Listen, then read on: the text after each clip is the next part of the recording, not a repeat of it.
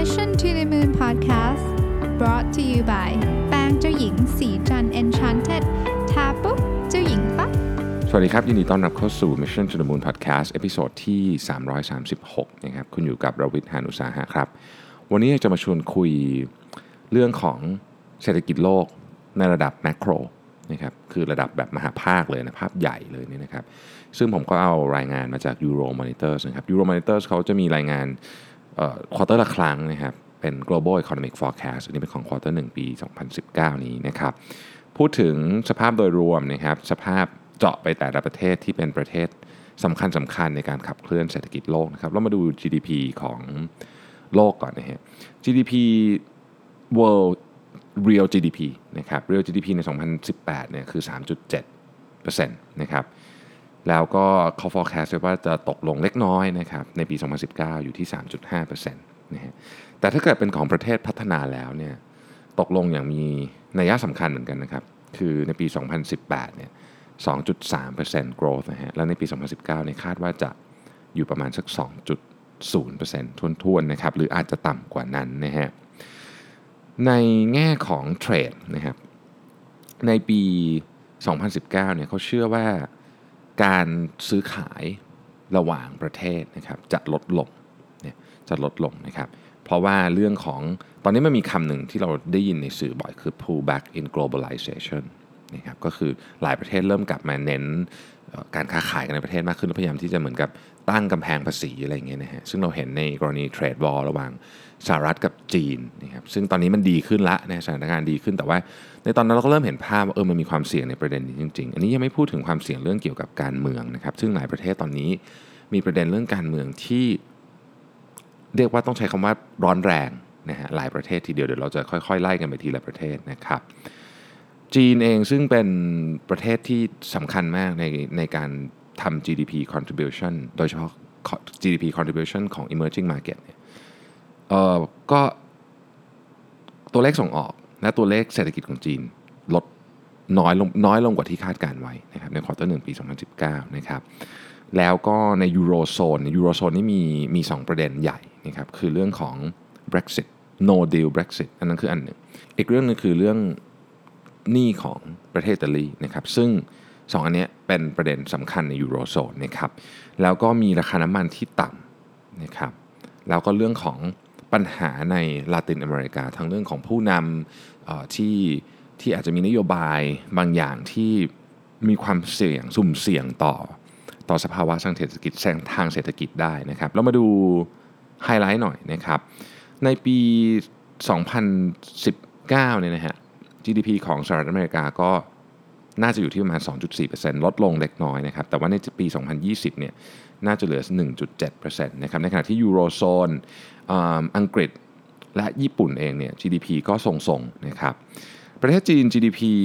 เติบโตในปี 2019 คาดการณ์ว่าจะอยู่ราวสัก 6.1%นะครับ และตกลงเล็กน้อยในปี 2020 ที่ 5.9%นะครับ ตัวเลขของประเทศที่น่าสนใจมากคืออินเดีย อินเดียตอนนี้มีอัตราการเติบโตของ GDP ค่อนข้างสูงนะครับ คาดการณ์กันว่าปี 2019 เนี่ย 7.4%นะ เลข 7 นี่ถือว่าเยอะมากนะฮะแล้วก็ 7.5%ในปี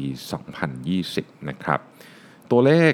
inflation นะฮะซึ่งเป็นตัวเลขอีกอันหนึงที่สำคัญเนี่ยในประเทศพัฒนาแล้ว inflation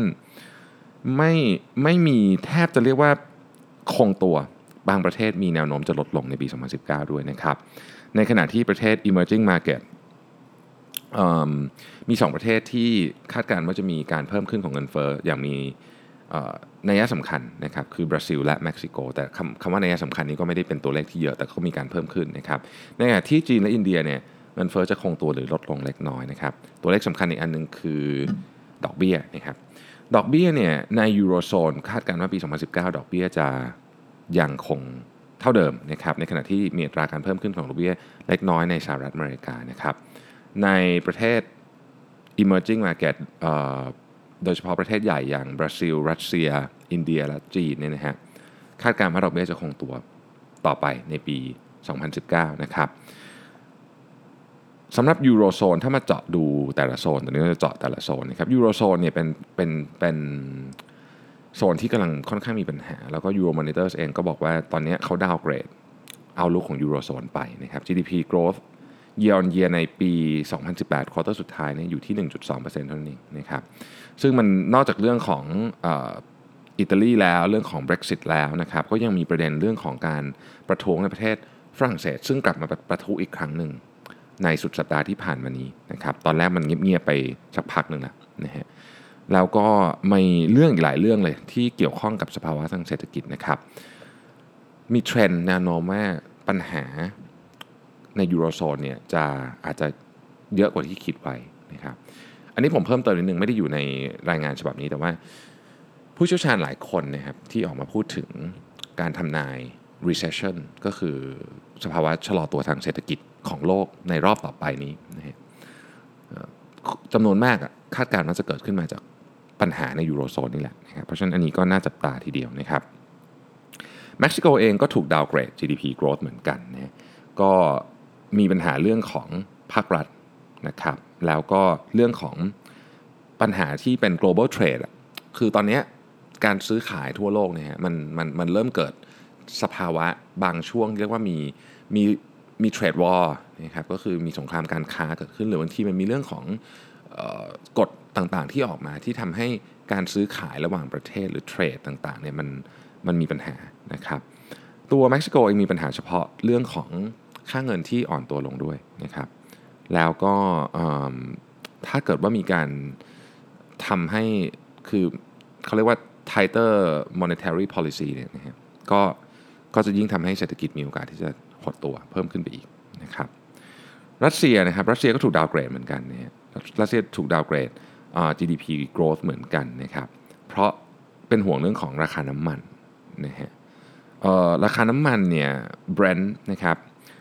ลดลงนในช่วงประมาณ 2018เนี่ยนะครับช่วงหลายท่านอาจจะไม่ได้ติดตามราคาน้ำมันเดี๋ยวผมเองก็ได้เพิ่งได้มาอ่านเรื่องราคาน้ำมันไม่นานมานี้เนี่ยในช่วงเดือนกันยาถึงตุลา2018เนี่ยราคาน้ำมันวิ่งอยู่ประมาณ 80-85 เหรียญต่อบาร์เรลนะครับในขณะที่พอข้ามปีใหม่มาเนี่ยอยู่ที่ 60-65 เหรียญนะครับแล้วเขาคาดการณ์ว่ามันจะอยู่ในเรนจ์เนี้ยไปจนถึงประมาณปี 2020 ดังนั้นเนี่ยราคาน้ำมันที่ไม่ดีเนี่ยนะฮะก็ ก็จะทำให้ GDP growth ของรัสเซียอาจจะมีปัญหาได้นะครับสหรัฐอเมริกาเองนะครับก็ถูกลด GDP growth เหมือนกันนะฮะไปอีก 0.3%นะครับเพราะเรื่องของtrade นะครับเรื่องของ trade war เรื่องหนึ่งนะครับแล้วก็เรื่องของความไม่แน่นอนทางการเมืองนะครับมีประเด็นเรื่องของภาษีด้วยนะอันนี้เป็นประเด็นเฉพาะของทางสหรัฐอเมริกานะครับทีนี้ indicator นะครับสำคัญสำคัญในสหรัฐอเมริกาเนี่ยก็ มีประมาณนี้นะฮะ GDP growth ในปี 2018 เนี่ยอยู่ที่ 2.9%นะครับที่ inflation อยู่ที่ 2.5%นะครับ แล้วก็ดอกเบี้ย Federal Fund Rate นะครับอยู่ที่ 1.8%อันนี้คือของปี 2010 2018นะฮะ GDP 2.9 inflation 2.5 ดอกเบี้ย 1.8 ในปี 2019เนี่ยเขาคาดการณ์ว่า GDP จะลดลงนะครับเหลือ 2.4 นะครับ inflation ลดลงเล็กน้อยเหลือ 2.2 ดอกเบี้ยจะเพิ่มขึ้นเป็น 2.5 จาก 1.8 เพราะฉะนั้นเราจะเห็นว่าตัวเลขนี้เนี่ยเป็นตัวเลขที่เห็นคือคาดการมันมันมันไปในเทรนด์ทางลดลงนะครับเอ่อ unemployment rate นะครับอยู่ที่ประมาณ 4%นะครับในขณะที่ wage growth คือการเพิ่มขึ้นของ รายได้เนี่ยนะฮะอยู่ที่ประมาณ 1-1.5%นะครับเอ่อ consumption ในประเทศดีขึ้นนะครับเพิ่มขึ้นประมาณ3%นะครับแต่ขณะเดียวกันเนี่ยสหรัฐอเมริกายังมีเรื่องของการเมืองที่อาจจะเกิดปัญหาขึ้นได้นะครับ ความมั่นใจของผู้บริโภคและของธุรกิจภาครัฐภาคธุรกิจเนี่ยลดลงในช่วงหลายเดือนที่ผ่านมานะครับ แล้วก็ความไม่แน่นอนทาง sector ของ finance เพิ่มขึ้นนะครับ macroeconomic risk เนี่ย macroeconomic risk เนี่ยมันมันแสดงให้เห็นถึงโอกาสที่จะเกิดสภาวะชะงักงันทางเศรษฐกิจได้นะครับ ตัวเลขต่างๆในในยูโรโซนบ้างนะครับเมื่อกี้สหรัฐอเมริกายูโรโซนในปี 2018 เนี่ย real GDP อยู่ที่ 1.9%นะครับ inflation อยู่ที่ 1.7%และ ECB refinancing rate ซึ่งคือดอกเบี้ยเนี่ยนะครับ อยู่ที่0นย์นะฮะปี 2019 เนี่ย GDP ลดลงเล็กน้อยนะครับอยู่ที่ 1.7% inflation เท่าเดิม 1.7 แล้วก็ดอกเบี้ยเท่าเดิมนะครับอย่างที่เราบอกไปในตอนต้นเนี่ยฮะยูโรโซนเนี่ย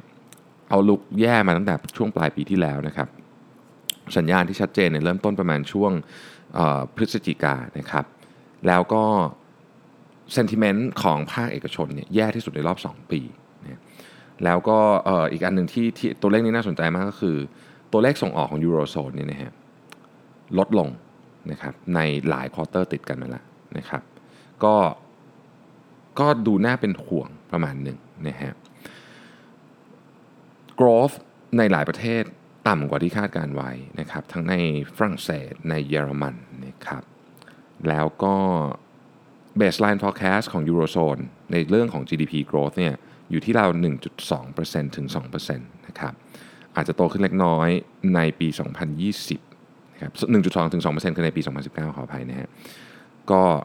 ยังคงดูแล้วน่าเป็นห่วงในหลายประเด็นนะครับ อังกฤษนะฮะอังกฤษอังกฤษก็ negative impact เยอะเลยนะครับในแง่ของเรื่อง Brexit นะฮะแล้วมันก็เริ่มส่งผลต่อเอ่อสภาวะทางเศรษฐกิจตัวเลขต่างๆ ของอังกฤษแล้วนะครับ ตอนนี้เนี่ยอังกฤษเองตั้งแต่ Brexit vote ออกไปเนี่ยนะฮะ ก็ตัวเลขของ GDP ตกลงตลอดเลยนะครับ growth ตกลงตลอดนะครับ แล้วก็ใน 5 ปีที่ผ่านมาเนี่ยอังกฤษ การเจริญเติบโตของ GDP ของอังกฤษเนี่ยจากเดิมที่เคยอยู่สูงเกือบสูงสุดเลยนะฮะในประเทศกลุ่ม G7 เนี่ยนะฮะตอนนี้ก็มาอยู่แบบกลุ่มต่ำสุดเลยนะครับ แล้วก็เราเห็นได้ชัดเลยว่า Brexit ตั้งแต่เดือนมิถุนายนปี 2016 เนี่ยส่งผลต่อสภาวะการขยายตัวของ เศรษฐกิจอังกฤษอย่างชัดเจนนะครับ ในขณะที่ consumer confidence นะครับความมั่นใจของผู้บริโภคเนี่ยตกลงอย่างต่อเนื่องนะครับ แล้วก็ติดลบ 0.3 ในควอเตอร์หนึ่งของปี 2019นะฮะคือตกลงอย่างต่อเนื่องอะตั้งแต่ตั้งแต่ตั้งแต่ Brexit คือ Brexit โหวตปุ๊บก็ตกลงมานะครับ แล้วก็ขึ้นไปทีหนึ่งแล้วก็หลังจากนั้นก็ตกยาวเลยนะฮะตกเป็นเทรนด์ลงนะครับเเรื่องนี้น่าจับตามองต่อไปว่าจะจะปลดล็อกกันยังไงนะครับในขณะที่ญี่ปุ่นเองเนี่ยนะครับญี่ปุ่นเองก็ GDP ญี่ปุ่นก็ไม่ค่อยโตอยู่แล้วนะฮะอย่างที่เราทราบกันอยู่ แต่ว่าอันหนึ่งที่เป็นพอยบวกของญี่ปุ่นคือ consumption กับเงินลงทุนเนี่ยเพิ่มขึ้นนะครับเพิ่มขึ้น ญี่ปุ่นเองเนี่ย เรื่องของ inflation rate ไม่ใช่เป็นประเด็นสำคัญ แต่ว่าเรื่องที่น่าสนใจของญี่ปุ่นตอนนี้ก็คือว่า ค่าเงินเยนนะฮะอ่อนตัวลงอย่างต่อเนื่องติดต่อกันมา น่าจะเข้าเดือนที่ 3 แล้วนะครับ ก็ก็คงต้องจับตานะครับ ประเทศจีนนะฮะประเทศจีนซึ่งเป็นแรงขับเคลื่อนสำคัญของเศรษฐกิจโลกในตอนนี้เนี่ยในปี 2018เนี่ยนะครับ GDP growth อยู่ที่ 6.6%นะครับ inflation อยู่ที่ 2.1%และ 1 one year lending rate นะฮะอยู่ที่ 4.4%เขาคาดการณ์ว่า GDP growth ของปี 2019 จะตกลงเล็กน้อยนะครับเหลือ1.1 6.1%ในขณะที่ inflation จะเพิ่มขึ้นนะครับแล้วก็ดอกเบี้ยเท่าเดิมนะฮะตอนนี้เนี่ยในประเทศจีนเองเนี่ยในปี 2019 เนี่ยเริ่มเห็นการชะลอตัวของความต้องการของการบริโภคภายในประเทศนะครับซึ่งเป็น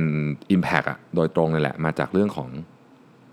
เทรดวอร์ระหว่างสหรัฐกับจีน ซึ่งตอนนี้อย่างที่บอกว่ามันดีขึ้นแล้วนะฮะแต่ว่ามันก็ยังคงมีประเด็นที่ที่อาจจะประทุขึ้นมาใหม่เมื่อไหร่ก็ได้ ยังไม่มีใครรู้นะครับ ประเทศจีนเองเนี่ยถึงแม้ว่าจะมีการ slow down ของหลายอย่างเนี่ยนะครับ แต่ว่าความความเรียกว่าความตั้งใจกันของรัฐบาลในการที่จะขยายเศรษฐกิจเนี่ยก็ยังเป็นตัวขับดันที่ที่ดีอยู่ นะฮะอีกอันหนึงที่เป็นประเด็นที่น่าสนใจของจีนก็คือว่าถ้าถ้าเศรษฐกิจของจีนเนี่ยมันดิฟลงไปเยอะกว่าที่เขาคาดการไว้นะครับมันจะกระทบมากับกับหลายประเทศที่ที่เป็นต่อเนื่องกันไป คือตอนนี้เขาคาดการณ์กันไว้ว่าปีนี้ 6.1%ใช่ไหม GDP growth เนี่ยเหลือ 5.9 ในปี 2020 แล้วก็ประมาณ5นะฮะเฉลี่ยปี 2021ถึง2025 แต่ถ้าเกิดมัน ดรอปลงมาเยอะกว่านี้เนี่ยอันนี้น่าจะเริ่มเป็นปัญหาได้นะครับ ประเทศอื่นอย่างรัสเซียบราซิล ก็มีทิศทางคล้ายๆกันนะครับ อินเดียเป็นประเทศหนึ่งที่น่าจับตามองนะเพราะว่าอินเดียเนี่ยเศรษฐกิจเติบโตร้อนแรงนะครับ แต่ว่าเริ่มเริ่มที่จะเห็นการชะลอตัวเล็กน้อยนะฮะในควอเตอร์3ปี 2018 นะครับ แต่ก็ยังโตเยอะอยู่นะฮะสำหรับประเทศที่เรียกว่าเป็นประเทศขนาดใหญ่เนี่ยนะครับเอ่อ spending ในประเทศลดลงเล็กน้อยนะครับ แต่ว่าสิ่งที่น่าสนใจก็คือว่าสินค้า import อะนะครับนำเข้าอะตัวเลขสูงขึ้นเกือบเท่าตัวนะครับเกือบเท่าตัวเลยทีเดียว ก็ก็เป็นตัวเลขที่ต้องจับตามองนะครับ ในบรรดาประเทศ ทั้งหมดเนี่ยนะฮะ GDP growth เนี่ยอินเดียอยู่อันดับหนึ่งเลยนะฮะตอนเนี้ยนะครับเอ่ออยู่ที่ 7.5% real GDP growth นะก็ถือว่าเป็นประเทศที่น่าจะมีปัญหาไม่ไม่เยอะนะครับดูจากภาพรวมทางเศรษฐกิจแล้ว ทั้งหมดทั้งมวลเนี่ยมาแบบเร็วมาก เพราะว่ามันจริงๆมันยาวมาก มันยาวตั้ง 37 หน้านะครับผมก็มาพูดให้แบบให้แบบ เรียกว่าย่อสุดๆเลยเนี่ยนะฮะ ประเด็นที่น่าสนใจคือว่าตอนนี้มีความเสี่ยงเยอะมากๆนะครับแล้วก็เป็นความเสี่ยงที่มาจากทั้งเรื่องของเศรษฐกิจเอง แล้วเป็นความเสี่ยงทางด้านการเมืองด้วยนะครับทั้งการเมืองภายในประเทศ การเมืองระหว่างประเทศก็มีความเสี่ยงนะครับ เหตุการณ์ที่เราเห็นว่ามีความเสี่ยงลดลงนะครับมีความเสี่ยงลดลงในในในในความคิดเห็นของทีมวิจัยของ Euromonitors เนี่ยก็คือ เทรดบอลระหว่างจีนกับสหรัฐ มีความเสี่ยงลดลงนะครับ no deal Brexit อันนี้ก็มีความเสี่ยงลดลงนะครับ global trade war ที่ตอนแรกคนกลัวว่าจะเกิดขึ้นกัน ก็มีความเสี่ยงลดลง เช่นกัน ในขณะเดียวกันนี่นะครับความเสี่ยงที่เเรียกว่าพอๆกับเดิมอะนะฮะเท่าเดิม probability เท่าเดิมก็คือ disorderly no deal Brexit ก็คือพอพอ no deal แล้วแบบจะมีปัญหาเยอะๆอันนี้ก็ความเสี่ยงเท่าเดิมนะครับ ความเสี่ยงเกี่ยวกับตัวประธานาธิบดีโดนัลด์ทรัมป์เองอะนะคือก็ก็ถือว่าเป็นความเสี่ยงชนิดก็ยังเท่าเดิมอยู่นะครับ ความเสี่ยงในคาบสมุทรเกาหลีนะครับเท่าเดิมนะฮะสถานการณ์นี้ในยูโรโซนนะครับก็ยังเท่าเดิมอยู่นะครับ ที่มีความเสี่ยงมากขึ้นนะครับแล้วอยากให้จับตาตรงนี้เลยนะฮะมี 3 อันนะฮะอันที่ 1 คือ emerging market slowdown ซึ่งอันนี้กระทบเราโดยตรงแน่ๆนะครับ อันที่ 2 คือ global downturn และ อันที่มีความเสี่ยงเพิ่มมากขึ้นที่สุดเลยตอนนี้คือ global crisis ซึ่งเราเราคือเราเห็นนะว่าตอนนี้มันมันมีความเชื่อมั่นของภาคเอกชนลดลงในหลายประเทศนะครับ แล้วก็การบริโภคก็ลด investment ก็ลดนะฮะมันอาจจะเป็นจุดเริ่มต้นนะ แต่ว่าด้วยด้วยตัวเลขต่างๆ ที่เราได้เห็นไปแล้วเนี่ยคือมัน มันอาจจะยังไม่มีสัญญาณชี้ชัดแบบโอ้ยมันจะนั่นแล้วแต่ว่าคือปกติเนี่ยพวกนี้มันเป็น indicator นะครับคือ research ช่วงนี้สมัยก่อนผมอ่านเยอะนะสมัยที่ทำงานอยู่ในสายการเงินเนี่ยแล้วผมจำ feeling อันหนึ่งที่ผู้ใหญ่สอนมาได้บอกว่าเวลาจุดเริ่มต้นมันจะเริ่มต้นจากเล็กๆแบบนี้รู้สึกแบบก็ไม่มีอะไรมันก็เป็นแบบนิดหน่อยอะไรเงี้ยนะฮะแต่พอแบบมันมันลงขา downturn มันจะเร็วมากนะเพราะฉะนั้นที่เอาเลือกเลือก report ฉบับนี้มาเล่าให้ทุกท่านฟังในวันนี้ เพราะว่าอยากให้เตรียมตัวครับ อยากให้เตรียมตัว คือประเทศไทยเองก็มีความเสี่ยงของของเราเองอยู่แล้วนะฮะที่ที่เป็นความเสี่ยงเฉพาะประเทศ แต่ในขณะเดียวกันภาพรวมของมหาภาคของโลกมันก็ไม่ดีด้วย สิ่งที่อยากจะบอกคือว่า เราไม่ได้บอกว่าเราจะหยุดการลงทุนหรือหยุดการซื้อของหรือหยุดการใช้เงินอะไรเงี้ยแต่ว่าอยากให้ระวังนะผมส่วนตัวแล้วคิดว่าสิ่งที่ expert หลายท่านออกมาเตือนว่าเอ้ยเราจะเกิดแบบ global crisis อะไรเงี้ยใน 1-2 ปีเนี้ผมค่อนข้างเชื่อว่าจะมีนะแล้วก็แต่ว่าก็ได้แต่หวังว่ามันจะไม่รุนแรงมาก เพราะมันคือหนึ่งสิ่งคือมันถึงถึงรอบของมันแล้วด้วย ที่มันจะต้องเกิดอะไรสักอย่างหนึ่งเพราะมันเป็น ถ้าเรากลับไปดูย้อนหลังกลับไปดูจะเห็นว่ามันมีช่วงเวลาของมันอยู่ว่าประมาณสักเท่านี้สิบกว่าปีอะไรเงี้ยมันจะต้องเกิดคริสิสสักที่หนึ่งแล้วถ้าให้เดาว่าจะเกิดที่ไหนคราวนี้ก็น่าจะเป็นที่ยูโรโซนนะครับเท่าที่อ่านข้อมูลมาตอนนี้นะครับ ก็ขอบคุณมากนะครับที่ติดตาม Mission to the Moon Podcast วันนี้มันอาจจะฟังดูแบบเศร้าๆนิดนึงอะเนาะแต่ว่าก็อะเราเรื่องสนุกมาให้ฟังแล้วกันนะเมื่อกี้ผมเพิ่งเจอกับน้องๆ กลุ่มหนึ่งนะครับที่ทำเทใจ .com นะหลายท่านอาจจะเคยเห็นเป็นแพลตฟอร์มที่เชื่อมคนที่มีโครงการที่ต้องการเงินสนับสนุน เป็นโครงการที่ทำเกี่ยวกับเรื่องของสังคมเรื่องเกี่ยวกับอะไรเงี้ยนะครับ แล้วก็คนที่อยากจะบริจาคนะฮะเป็นน้องๆที่ มี energy มากนะครับใครอยากเข้าไปดูลองเข้าไปดูได้นะครับเทใจ .com search ดูที่มีรูปแมว แล้วก็มีรูปหัวใจอยู่เป็นโลโก้ของเขาก็ทำให้รู้สึกเออสดชื่นขึ้นมาได้หลังจากพูดถึงทีมนี้นะผมรู้สึกว่าแบบเวลาเราเห็นทีมงานของคนที่อยากจะทำอะไรเพื่อเพื่อสังคมเพื่อประเทศแล้วแบบเขามีแรงเขามีแบบพลังเยอะๆเนี่ยก็รู้สึกรู้สึกดีนะฮะขอบคุณที่ติดตาม Mission to the Moon Podcast นะครับเราพบกันใหม่ในวันพรุ่งนี้ สวัสดีครับสัสิ เพราะความสดใสมีได้ทุกวัน